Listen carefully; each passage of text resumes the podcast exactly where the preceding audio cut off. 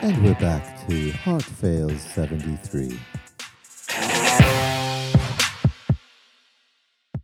I have a Lloyd Jones quote, of course. Actually, it's not really a Lloyd Jones quote, but it is. It's underneath one of his sermons that's titled Pitfalls and Romance. And it's talking about the pitfalls of preaching and how, uh, uh, in his view, a preacher should never uh, like repeat sermons. He should never uh, make it just a mere performance of repeating a sermon over and over again. Mm. But he emphasizes, mm. however, that there is nothing like waking into one's own pulpit with a fresh sermon.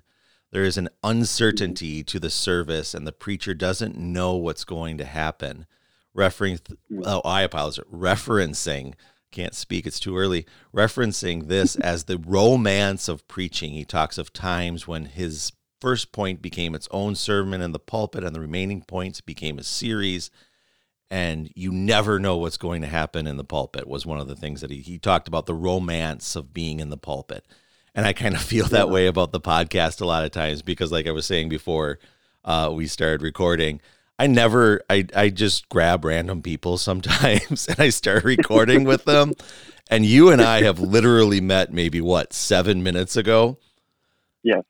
um, and I have with me a special guest today. I'll let you introduce yourself. Yeah, so I'm Jordan Sweezer, and I'm an evangelist or missionary outside of uh, Grand Rapids here. I stand in front of the abortion clinic. There's only two abortion clinics left in Grand Rapids, and I stand outside the one that does the surgical abortions, and I preach the gospel uh, once, one to three times out there. I'm out there from morning until at least 12, sometimes till they close.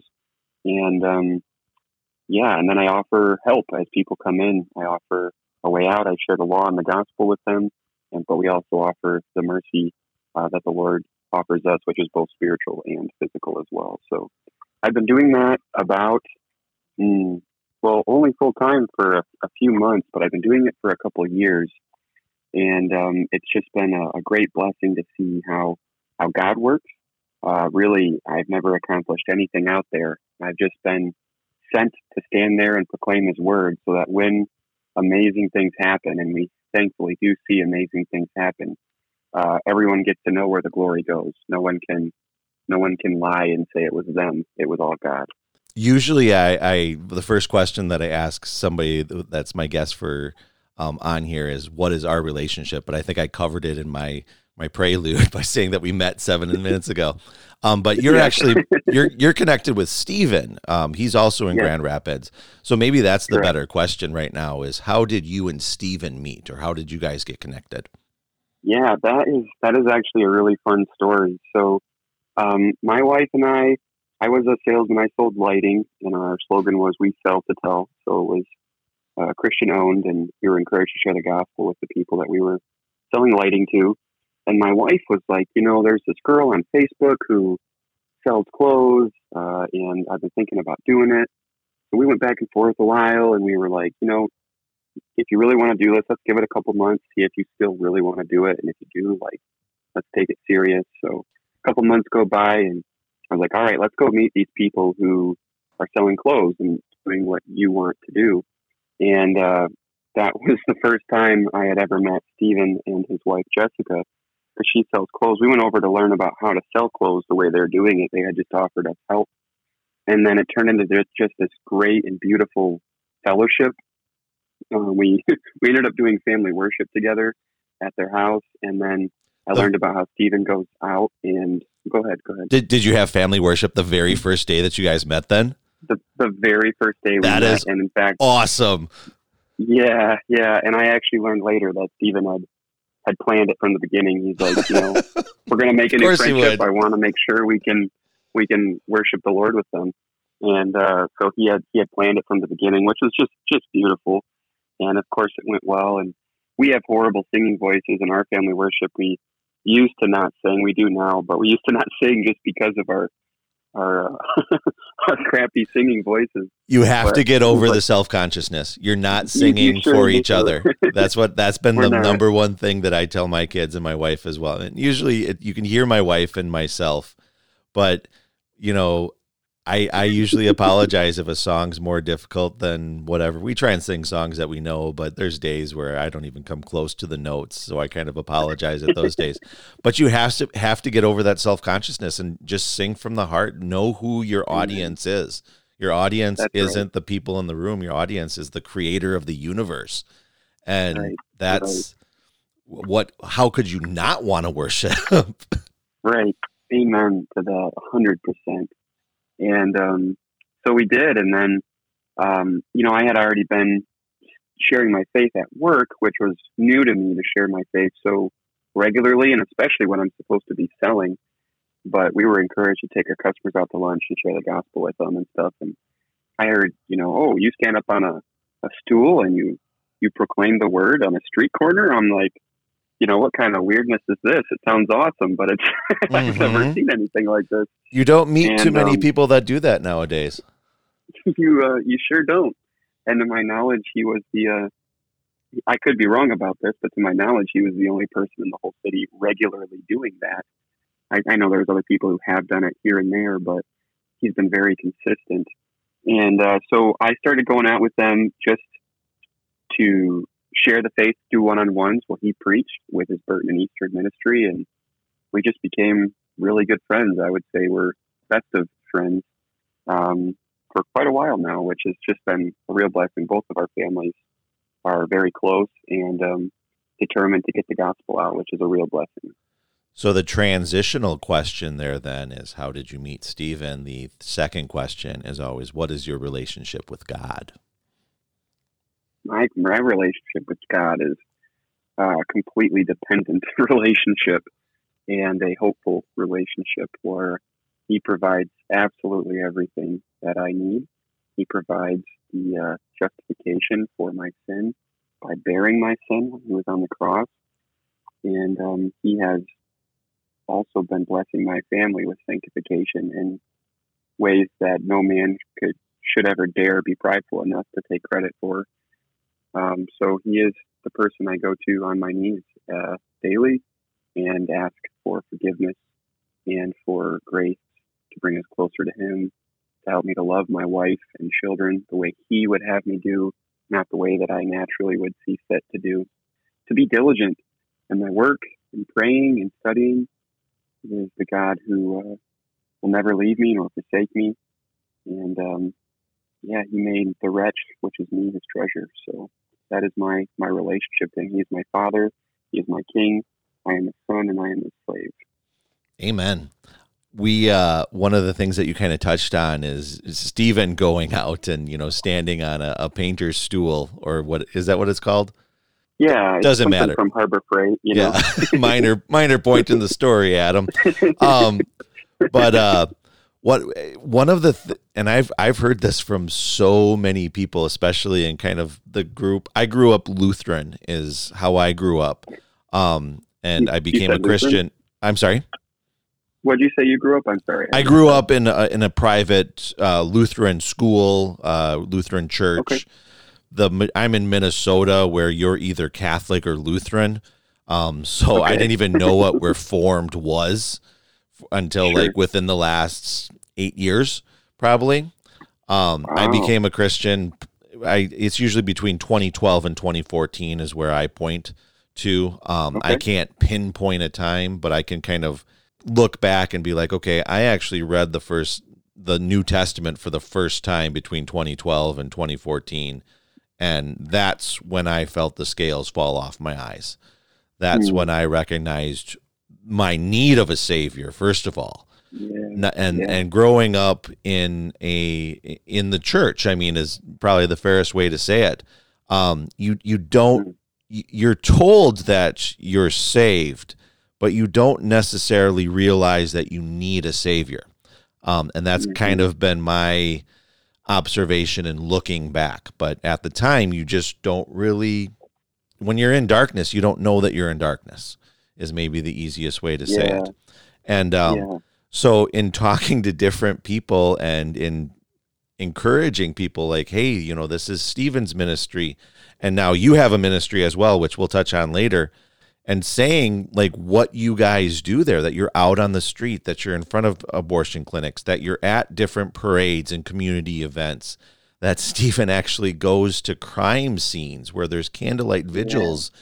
because somebody was just murdered 3 hours ago and right. he witnesses to these people and he mourns with these people and he shares the one hope that these people can have right. when the worst thing has possibly happened to their loved ones and one of the um uh it's not really well yeah maybe it's a criticism that i hear from people is oh well you know that that's not going to work you know holding up signs doesn't work or you know going and you know, browbeating people with the law, like that doesn't hmm. work. And, you know, you should just show them love and you should just do this. But oh, the other aspect of that is like the accusation of self righteousness. And I'm sure you hear this a lot from people. Yeah. When you're yeah. actually talking about sin, one of the universal responses that people give is, oh, like you don't sin.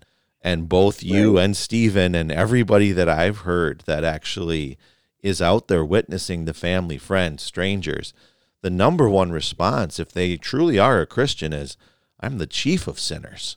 That's why I'm out mm-hmm. here. Um, so yeah. maybe talk a little bit about. Uh, I apologize. Is it one life for life, or is it on earth? Which which would be yeah, like your so one one life is the church, which has sent me out. They laid hands on and sent me out, just by way of being able to get information out there, started a Facebook page called On Earth Ministries. So, you know, whatever one you want to use, they're they're both accurate. But um, On Earth Ministries. Yeah. So is that yeah, just a uh, Facebook uh, page or is that a website? It's a Facebook page. Uh, there might be a website coming in the future, but okay. Basically, it's it's, it's His will be done on earth as it is in heaven, um, from the Lord's prayer. So that's where that got started, and I just that's what we, we desire to see his will be done you know yes. on earth as it is in heaven and his kingdom is coming. Kingdom is here. The kingdom of heaven is at hand. So um, it's kind of a weird name on earth ministries people are like what? You're gonna go to space? You know is there gonna be if, on moon ministries? Well in in the uh what is it? It's what's the space station called? The the isn't it there's um, some proper name for it that I don't remember right now. International Space Station, I think, is what it's called. Yeah. Uh, they probably yep. get podcasts up there. So they probably do. I mean, we just have to promote it a little bit here. yeah, we probably shouldn't give them on Earth Ministries podcast because they'll think it's a prejudice. So. this is that's the the amazing thing about the gospel and um, this is my kids and I were actually I did I, um I, we're Facebook friends right now. I think my I think my so, post this morning was uh, for flowers from a Puritan's garden, and uh, mm-hmm. in Bible study at church we're going through Psalm 119, which is the longest psalm, and we're going to spend about a year and a yeah. half going through this, and it's wow, so beautiful. awesome. So I I I always like to get more. like I I'm the kind of person that when I'm into something, like I'll Google and know everything about it. Like I'll really get into it. Yeah. So I got yeah, Thomas yeah. Manton actually wrote um he has like a 2500 page book online on Psalm 119. So he did like I don't know 120 I actually I actually have that book. Yes, and it's how much have you read? I haven't read his um, oh, Psalms, but I'm so I'm good it right now. And it's yeah, so... there's like four volumes dedicated to Psalm 119. Do you you actually have the physical copy? I have all of the works of Thomas Manton. Wow, dude, I am so gonna borrow that from you. Um, I just have it. I downloaded it for free on digital, but I'm through like verse nice. 22 or 24 or something like that. So I was I was reading that and then uh, the Golden Alphabet by Spurgeon is available on YouTube. You can listen to a reading okay. of that, and that's also on Psalm 119.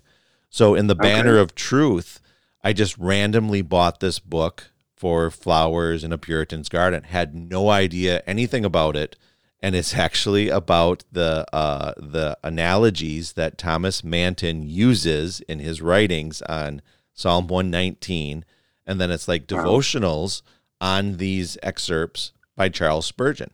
So this morning's wow. was about a beggar and how a beggar if if somebody in rags walks by them, like they're not really going to spend too much time accosting them or uh, trying to get money off them because they obviously don't have any money. But if Gotcha. a rich man walks by, then they'll, you know, perk up and they'll talk and they'll try and get their attention because they think that this person might give us something. And Spurgeon takes it and talks about how the richest man ever is our Lord and Savior Jesus Christ. And of course, we should go to him for everything.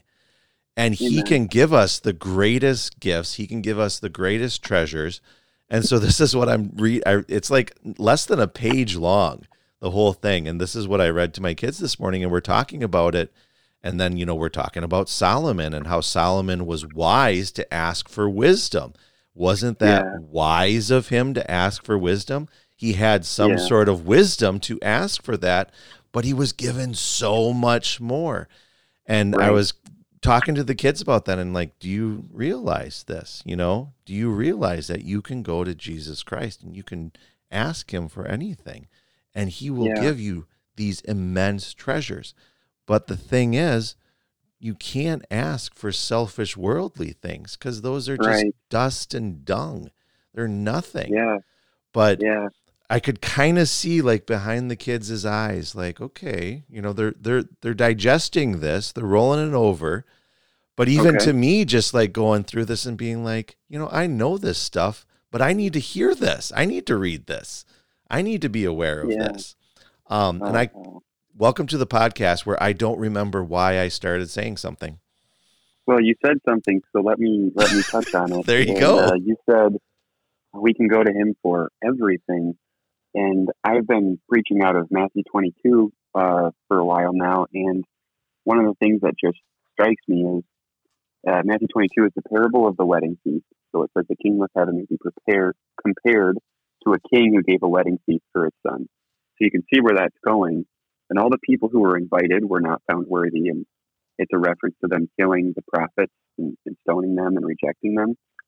And it says, All who were invited were found not worthy. What does God do? He says, Everything's prepared. My son is, is ready to come and die. You know, he sends his servants back out to invite all who will come on the main roads, the lowly places, you know, both bad and good, invite them in. You look at it and you say, Why would a king who needs nobody, you know, why would the king who is all powerful go out and invite the lowly, invite the, the wicked, invite the people who have rejected him. you know, why would he do that when he needs nothing from us? But that's just how how great he is. You know, it's it's his mercy, it's his love, and that's what Stephen and I are are doing. You know, we're servants just sent out to invite both bad and good, and uh, invite people to the wedding feast. I have Matthew 22 9 here. So go therefore to the main roads and invite to the wedding feast as many as you find. As many as you find. Yes, Go f- Yes. and make disciples of all nations. All na- Yes. go out there. Yeah. I, I think this is one of the reasons why people I don't know if freaked out is actually the word to use, but that's the one that pops in my head. People are freaked out by the thing that you and Steven are doing. That you are going out Sure. to the streets and literally talking to anybody and everybody. As has been pointed out by Stephen many times when he writes up things, this is actually more in line with what the apostles were doing, of what the original church was doing, than just having a holy huddle. Um, of Yeah. course, we need to get together and worship and glorify God as brothers and sisters, but that's only one Right. or two hours on one day. There's over a hundred hours the rest of the week where we are in right. touch with family, friends, walking in the street with our coworkers, with our neighbors. I I feel very I mean, I'm doing a very uh safe thing here by doing a podcast. I mean, I'm I'm kind of in my basement right now. I'm not going to get too many people driving by and cussing and swearing at me. Uh, they, they do it from their computers probably at home. that is something that you guys deal with. That's when I, I went out once with a guy and he held up a sign and I was a little uncomfortable. Um, we actually talked to some Catholic um, young ladies who were going directly in front of the abortion clinic because we were like maybe a half a block away on the main street. The the vehemence, the the vitriol that was coming out of people's mouths just by standing there and holding a sign. And even hearing other professed Christians say that as well, like, you know, holding a sign doesn't do anything. Um, Right. Well, I mean, I drive by the city and I actually see billboards out there that do just say simple things like Jesus loves you, Jesus is your savior. Um, I would definitely like to talk to people more about those concepts rather than just flashing a sign and just being done with it and saying, "Oh, I've you know brush off my shoulders. I've done my job for the day. I said that Jesus loves you to somebody." Um, no, it actually does need to be fleshed out more. It does need to be proclaimed Yeah. more, um, Yeah. and that's And- exactly what you guys are doing. Actually, you're not out there with what's the uh, uh, what's the Baptist thing in Florida. In Florida? The- There's there's like the um an organization that's always out there and saying God hates gay people, and Oh, is that the uh, is that the Berlin Baptist? What's it called? I don't remember I know the what you're talking about. Everybody knows the organization, Yeah. even if you Yeah. don't know the name, because Everyone listening is probably like, "It's this, it's this." yeah. Say it. Um, we can't remember. we we've just lost the Jeopardy question for five thousand dollars. Um, that's kind of people's viewpoint when they think of street preachers, is they think of this, you know, professed Christians who are self righteous, who are just out there to say how sinful they are and how God hates them. And it's like n- that's not what's going on here. What's going out here is people in the cold proclaiming the gospel and if you don't actually know your need of salvation, that's actually a problem. And one of the things that my buddy Tommy had said in the 50th episode was that everybody knows they're a sinner. I think everybody knows it, but I don't think everybody knows the extent of their sin. I, I think that that they don't understand who they're sinning against because right? people compare themselves to other people a lot of times. And I know that I definitely did this, Sure. and I still do this sometimes. I'm a sinner, but I don't do these things. I'm not a murderer. I'm not a rapist. I'm not this type of person. And that's Right. usually the response that just somebody worldly will give to you when you're out there and you're saying, don't murder your baby. don't that's, do that's this. saying my my standard of justice is based on me not being as bad as what I say someone else is, rather than my sins are being judged against the standard of a holy God. And whenever we take God away from the standard of justice, and we put it onto another person or onto ourselves to be interpreted the way that we find favorably in our own eyes, yeah, that's that's always going to be it's always going to lead to insanity, to a position to where you could actually believe that murdering a, a baby is a good thing. it's you a know, it's a And, benefit um, for society. It it always Wow. becomes kind of a um, an argument that this is good for society for economic reasons, for emotional reasons, Yep. um, for tho- those types of things, which ultimately our sin is against the holy creator of the universe. That's who we sin Right. against. Um, that was a couple episodes ago with Stephen. I think we kind of touched on that um, with David and Nathan. I think it was fools, where I, I have sinned against God. That's who I've sinned against, and and that's the ultimate realization is that our sin against is is against the one who created us, is against the one who demands perfection, and we Yeah. never live up to that expectation. However, Yeah. there is one who did, and that is the proclamation of the gospel. Not simply that Jesus loves you, but that he loved you so much that he paid for your sin. And now he commands every single person, everybody, to repent and believe in the only way, the only truth, and the only life. And from my understanding of Stephen's ministry and my understanding of your ministry, this is actually what you're doing. You're you're trying to snatch people from the fire and you're trying to show people one mistake doesn't fix or or or one sin doesn't fix another sin. I always say, just like uh, when people say that, it's a little bit tongue in cheek, but it's to hopefully provoke thought. I say, well, my mom always taught me that two wrongs don't make a right. Mm-hmm. That's true. and um, it's like, oh, what, what, do you say to that? Everyone heard that from their mom, and then you bring it right into the Bible. You know, uh, it's obviously great to start and lead with the Bible, and, and I do that as well. But sometimes you just need to to knock people like off their tippy toes and put them back on their heels for a second. You know what I mean? And get them and get them thinking. And you mentioned, uh, I don't mean to, to hijack, so I'm sorry, but I just I was thinking about something as you were talking and going a little bit back to the signs. You know, the the signs you said people might say they don't work, and I do I do hear that. I also see the signs working. Uh, for example, just well last week, I guess, yeah, two weeks ago, we had a sign and it just had two ultrasound pictures on it and it said which you know which child was conceived in rape and which one deserves to live.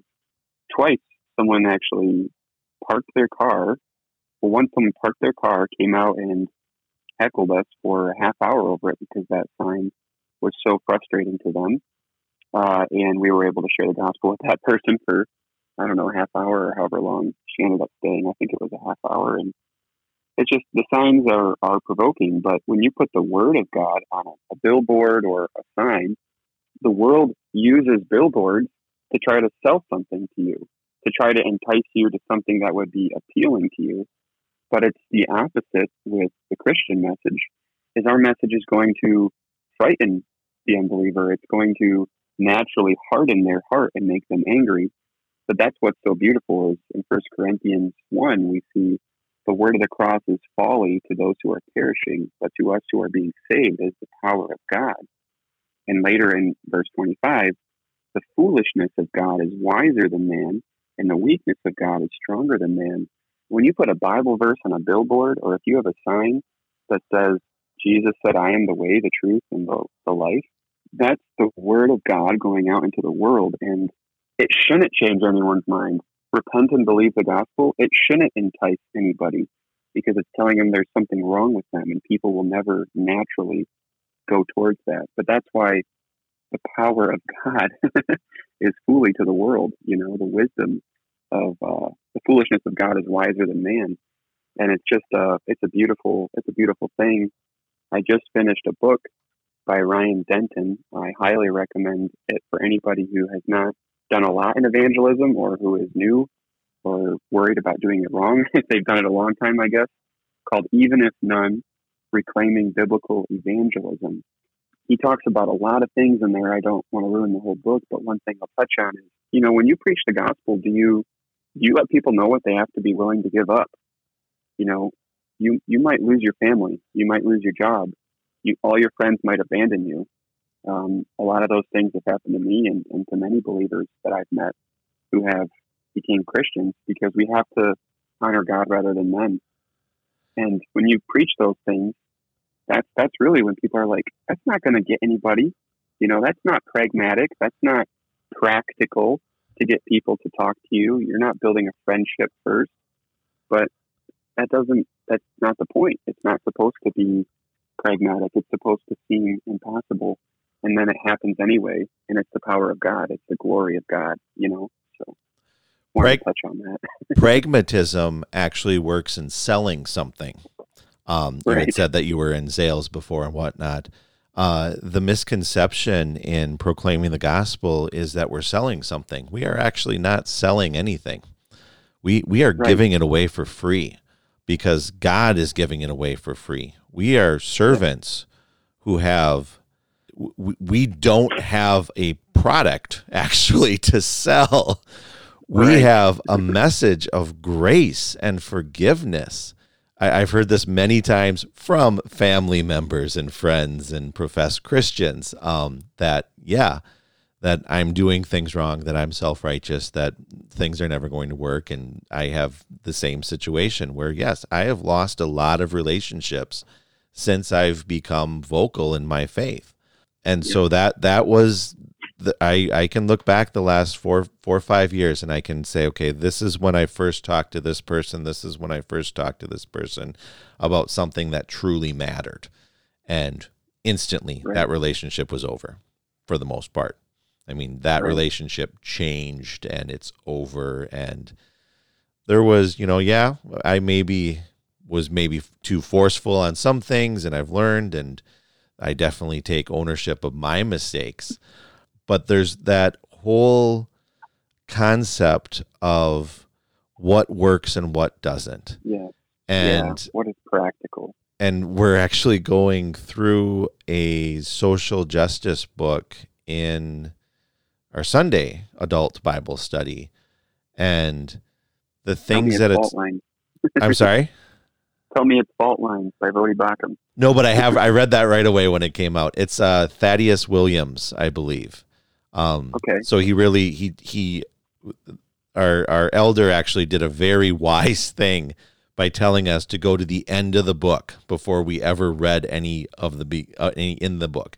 And he he outlined social justice B and social justice A. And basically social Okay. justice B is everything that you hear on the news and on social media and all that kind of stuff. And then social Okay. justice A starts with God.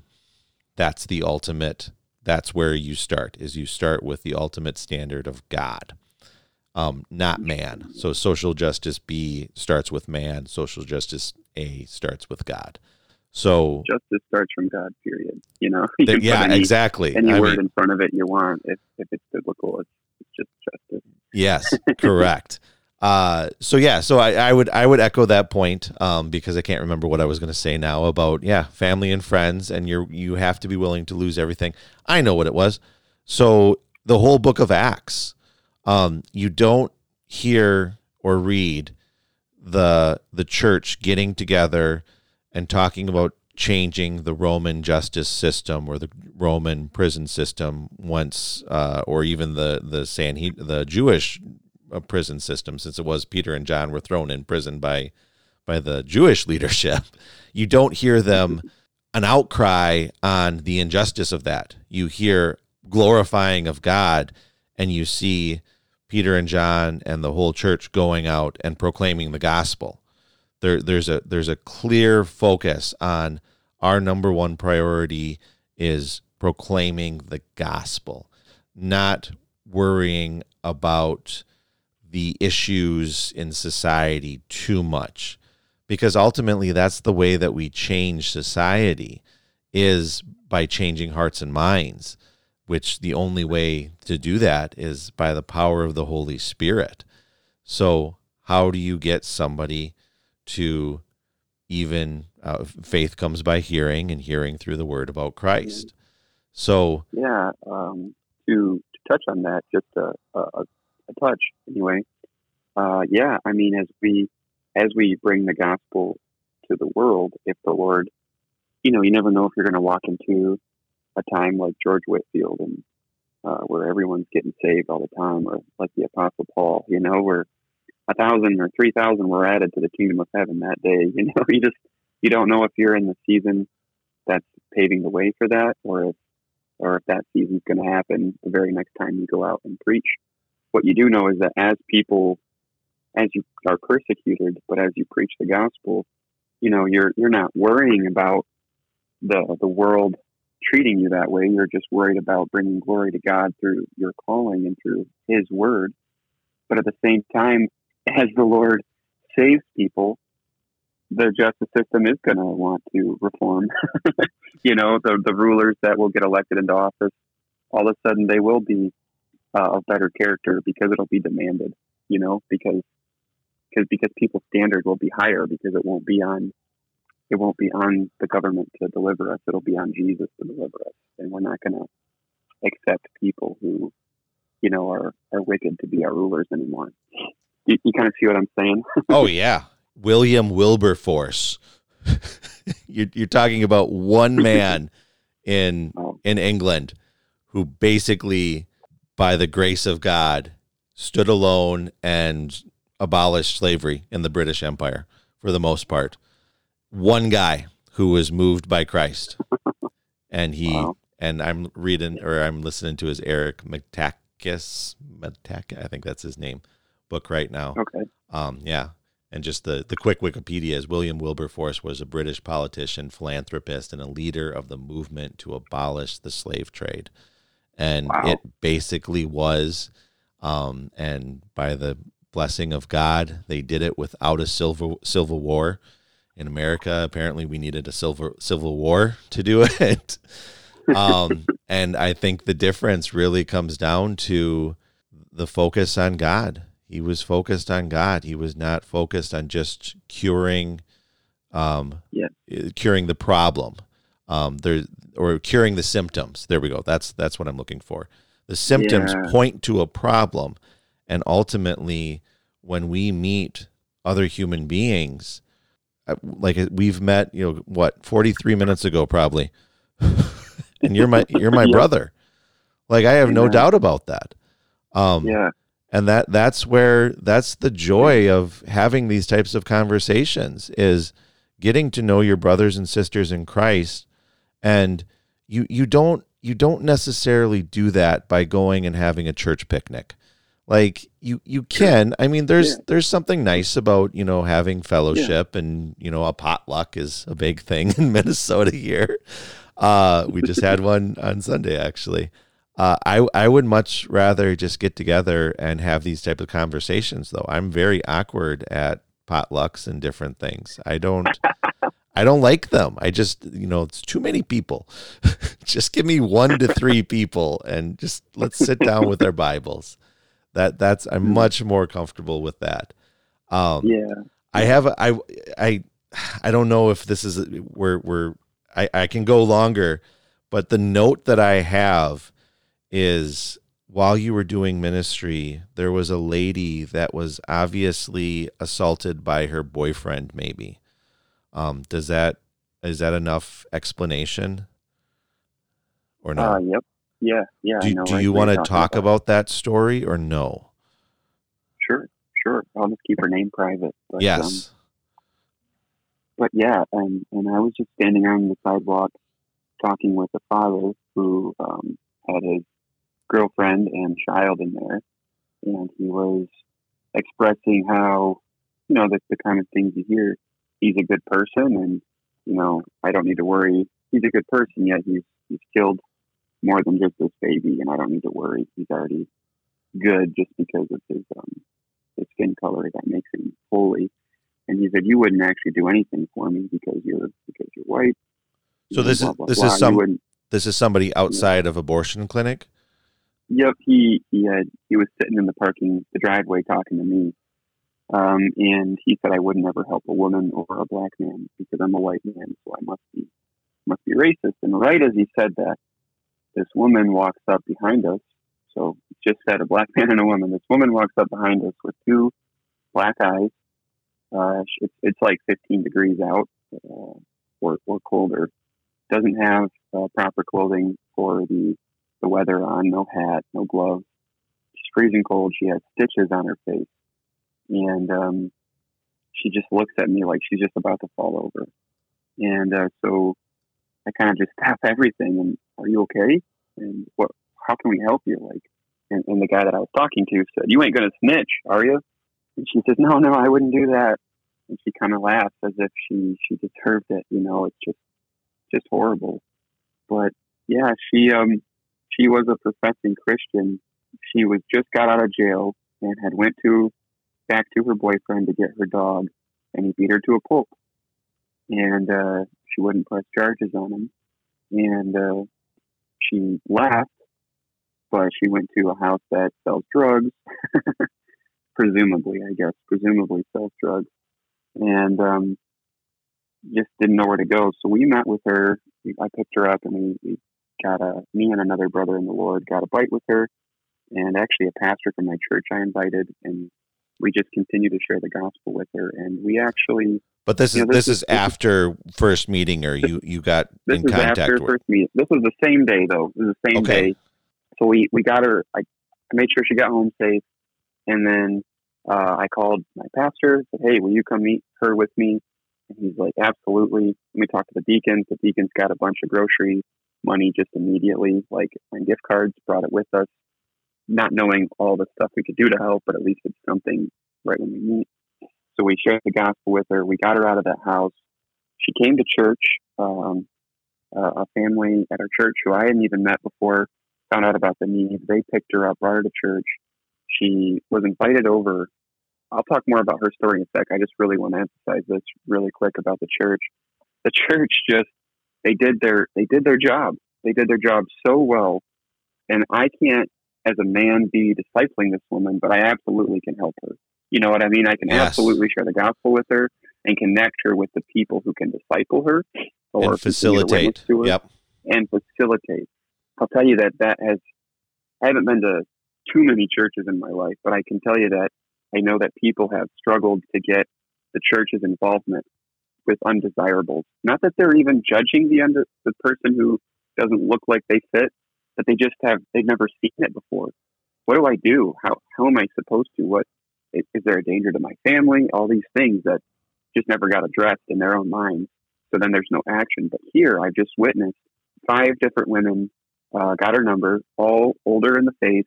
Uh, kids are by and large out of the house or, or almost out of the house. And one of them messages them her every morning at 9 a.m., encouraging her with scripture and trying to talk to her just to see how she's doing to help her stay on the right path.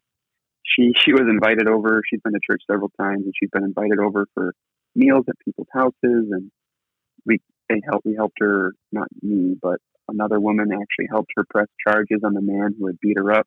Because he had beat her up again since I first met her within a week, and he got put in jail.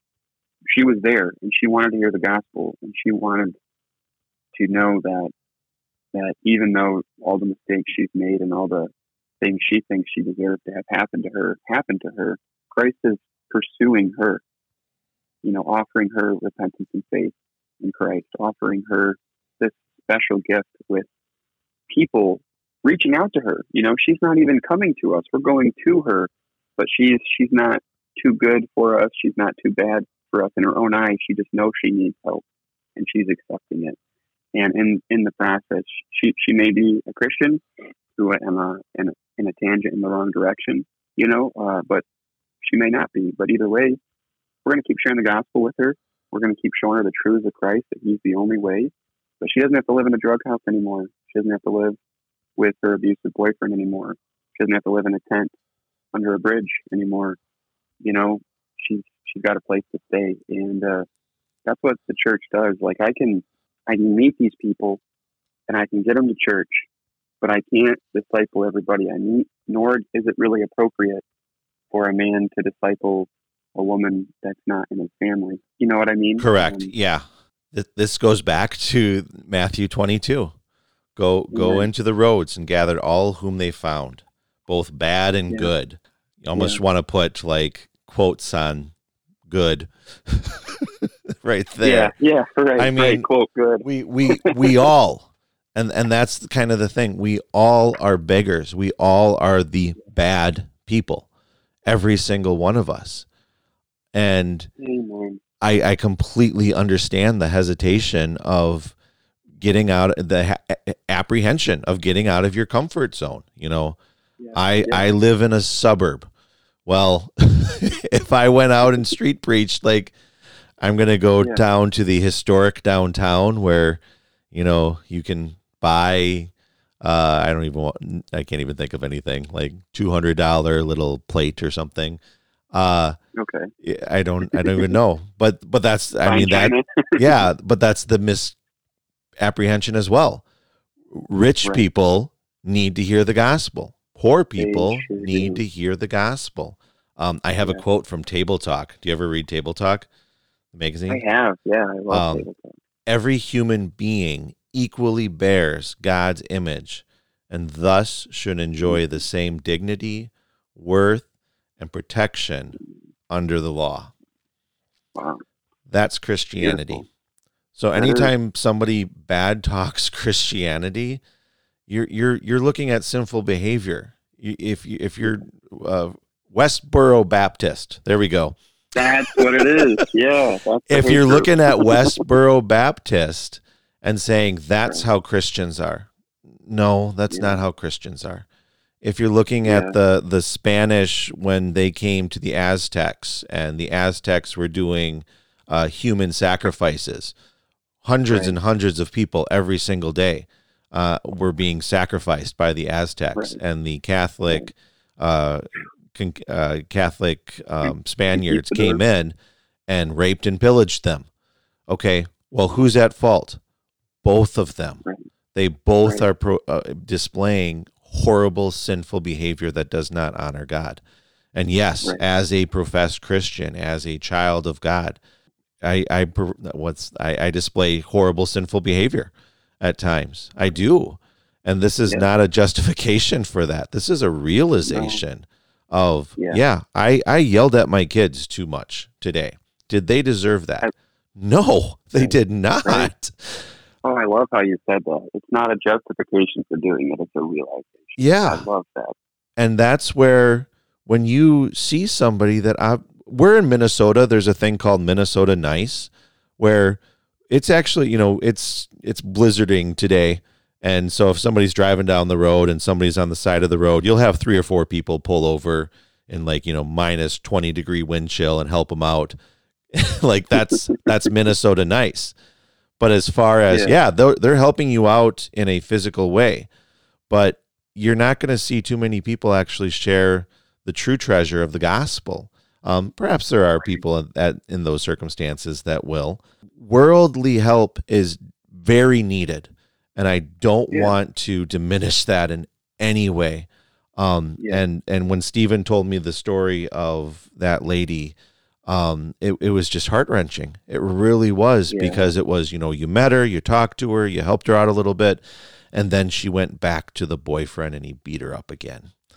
And it was like I I'm talking talking about it now. like I want to cry about this. Like this is a very common occurrence. Very common. And There's so much wickedness in the world. and it's Yeah. behind closed doors. And Yeah. you don't you don't see these people very much because they don't go out very much. But when they Right. do go out, where are they at? A lot of times they're in the poorer neighborhoods. They are. They're at Burton and Eastern.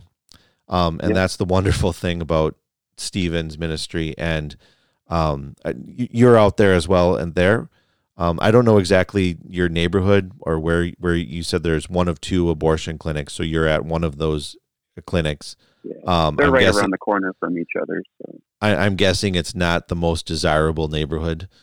you know, it's the heart of downtown. Oh, Uh, really? Okay. Yeah, it's, it's Fulton Street, and if you ever pull up a map, there's kind of Fulton's one of the main roads that runs through downtown.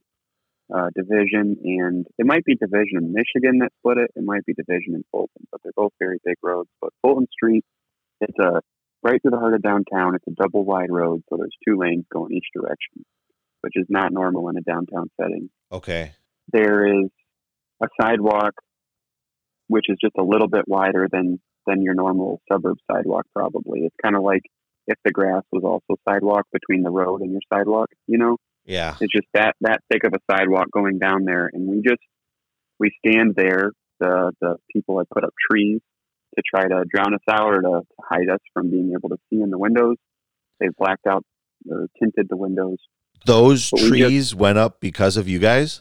Yeah, they went up. They 'Cause went I- up I've seen because the pictures, Not, like, not yeah. me, but but yeah, not me specifically, but people who have been out there. Yeah, them. They want to make it look nicer. They want it to be a little more appealing. Um, yeah, and that was they, one of the things they that didn't have them when Steven first went out there. I was like, there was no trees. He's like, no, they put them up after. I was like, what? One of have been so nice. I haven't dug too much into this and when it happened, but like the slogan used to be pro-abortion. Like that used to be the slogan, but then they changed it to pro-choice because they recognized in marketing pro-abortion doesn't exactly sound appealing. But if you change It it kind to of shows the flaw. kind of, you know, if you say pro choice, though, and if you say women's health and you say all these kind of things, then it's a little more appealing. And it doesn't, you know, you can just turn your eyes away from that and say, you know, it's not my problem. Um, but ultimately, beyond trying to save these children's lives, you, you guys are trying to preach the gospel and change hearts and save souls as well. Um, that's actually probably say- the ultimate goal, right? Yeah, yeah, that's the primary. You know, uh, I love saying it this way. It's more of a mouthful, but it's the gospel ministry in the field of abortion because I'm not out there to quote save babies. I'm out there to honor God, to preach His word, and He's going to save babies in the process as He wills. You know, and if He wanted to, Adam, that place is shut down right now. Snap of a finger, or the word the word of the Lord goes out. It's over and this is this is a hard hard truth, but it is the truth. He's decreed to allow this to continue for a time for his own glory. And there will be perfect justice on it. Every wicked act that ever took place there will be punished. Either people will come to Christ by his rich mercy and grace, and Jesus will have died for those sins, or they will spend an eternity in hellfire having the wrath of God poured out on them for for their sins. The gospel is primary, you know. I almost would say that I started this erring on a side of being so concerned that people were too focused on mercy ministry and not sharing the gospel that I was almost like I don't even want to mess with that stuff because I don't want to get sucked into to just caring for people's worldly needs and then my chest got puffed out, you know. Pragmatism really leads to distraction. I mean, it, it really does. We Yeah. we can be so pragmatic that we're completely distracted by the actual calling by our king. Yeah, but by the grace of God, he he softened my heart as well and recognizes like, no, he not only does he provide for me spiritually, but he does provide for my physical needs as well, and I should be willing to do everything I can to help with both. But I'm I can't ever stop sharing the gospel. Every time we see them, we have to encourage them in the true God, Jesus Christ. Okay, we just threw our first uh, ever baby shower for um, a woman uh, here in Grand Rapids, and she uh, people from four different churches. She she wanted to host it in her house. She's a seemingly professing Muslim.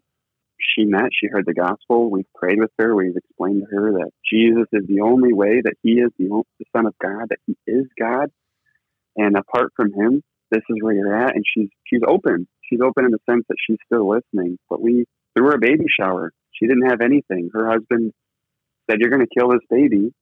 or I'm gone. And she said, I'm not going to kill this baby. She decided when she was at the clinic, she's not going to kill the baby. And he's and, gone. Uh, so he's, he's gone. He left.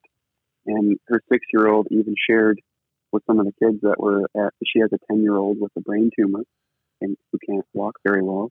And a six year old who's perfectly healthy, but she said, uh, one of the other kids that she was playing with there at the baby shower, my daddy's gone. He's never coming back. You know, and she knows that yeah. she's she's old enough to get it, and um, she didn't have anything. She doesn't. She's renting the house she's in, and and she was raising the kids, and he was apparently he wasn't working very much anyway, but supposedly bringing an income for the family. And uh, all of a sudden, she's on her own, you know, with three kids now. Man, what a blessing it was for her to get. Someone gave their crib to her uh, with like a changing table attached to it, really nice wood, and more diapers for the first at least three or four months that you could need, and a gift card dedicated to diapers. People gave her money. People gave her uh, like car seat and strollers and rocking chair, like just just everything that you need to be a, a, a mom for the first time, you know. And she got it, and, and it was it was so cool. We just put it out on Amazon, made a registry, put it out on Facebook, and Christians everywhere, people I don't even know, just were like, I want to support that, you know? And each person got a chance to put a note in their present that they gave to her. And almost every single gift had a note attached with a gospel message or with, you know, we're praying for you in the name of Jesus or, or whatever, but to encourage her towards Christ, you know, Mhm. that she would see the love of Jesus in this. She's, she's never going to forget that day. She says, you guys come over anytime you want.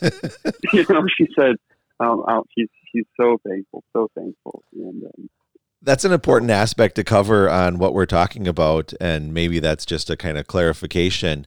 Is we're not belittling mercy ministry at all. right. Um, that's Right. actually on Facebook. I I became aware of the Amazon registry because of your Facebook. Um, and so that's where I want to encourage anybody who is listening. Um, if you are on Facebook, on Earth Ministries, just like it. I mean, see what actually is happening with Jordan here. Um, another thing, I had, I'm just going to be blunt about this because Stephen and I have talked about it. At the very beginning, I was actually encouraged by a couple different people of monetizing the podcast, and I was I was very against it. Um, and I'm actually very much still against it because I'm I'm stay at home dad. My wife works; she earns a very comfortable income. We're very blessed here. Um, the extra Okay. money that I would bring in from a podcast, like, uh, what am I gonna? I'm gonna buy a new car. Like what? Um, I don't want that. I really don't want that. But I told Okay. Steven, I'm not going to monetize the podcast for myself, but I am going to monetize it for you and Jordan. Like not monetize it, but I am going to promote you guys. So Sure, so sure. one life for life.org. Is that correct? Yes. One life for life. Um O N E L I F E F O R L I F E dot org O R G. Um, and I believe there's a drop down menu for you and your family um, to help support you guys in the ministry that you're doing. Um, and then also, if anybody goes to Facebook and joins On Earth Ministries, they're going to hear about different things like baby showers thrown for Yeah. Muslim ladies. Uh, I mean, that's there. There, there's there's two different ways to just kind of follow. And as far as I'm concerned, like you don't have to if you can afford to give Jordan or On Earth Ministries a hundred dollars a month, awesome. like seriously, if you feel moved to do that, yeah, definitely do that. But at the same time, you know, one to five dollars as well. You know, there's so many there's so many avenues with PayPal and Venmo and different things to just, you know, just give however much you're moved to. And I, I I would very much encourage people to go check out One in Life for Life and also to follow On Earth Ministries. Um, it's been a pleasure. I have one more thing that I wanted to cover so that I could put this table talk away because Okay. you know you finish a magazine and then you highlight some stuff and then you know you have to keep it out until uh, you read it on a podcast. Um, so I have compassionate conviction by a person named Lowell Ivy, and it says the truth spoken in the love of Christ has tremendous spiritual value to penetrate even the most hardened and obstinate hearts. God's truth never comes to us as a mere compilation of doctrinal propositions. It comes as a flesh and blood person, as the very incarnation of the Father's eternal love for us in history, as the eternal Word made flesh to dwell among us and in us, full of grace and truth. John 1, verse 14. In Christ, God demonstrates his love for sinners by revealing that love in the gracious character Mm. and in the atoning, reconciling work of his Son. Romans 5, verse 8. The truth of Christ's death and resurrection comes to us as a living revelation in time and space of the gentleness and compassion of the triune God. This is the pattern that shapes not only what we believe, but how we speak and live. I'm going to close us down with my flesh and my heart fail, but God is the strength of my heart and my portion forever. Thank you so much for calling in and being on here with me. I give you the last word as much time as you like, Jordan. Thanks for having me on. And yes, it is so true that our strength and flesh will fail, but His word will live forever. He, dwells within us. I would, uh, yeah, just encourage anybody who maybe has thought about getting involved in evangelism or wants to do something where you live in front of an abortion clinic is to also check out um, endabortionnow.com.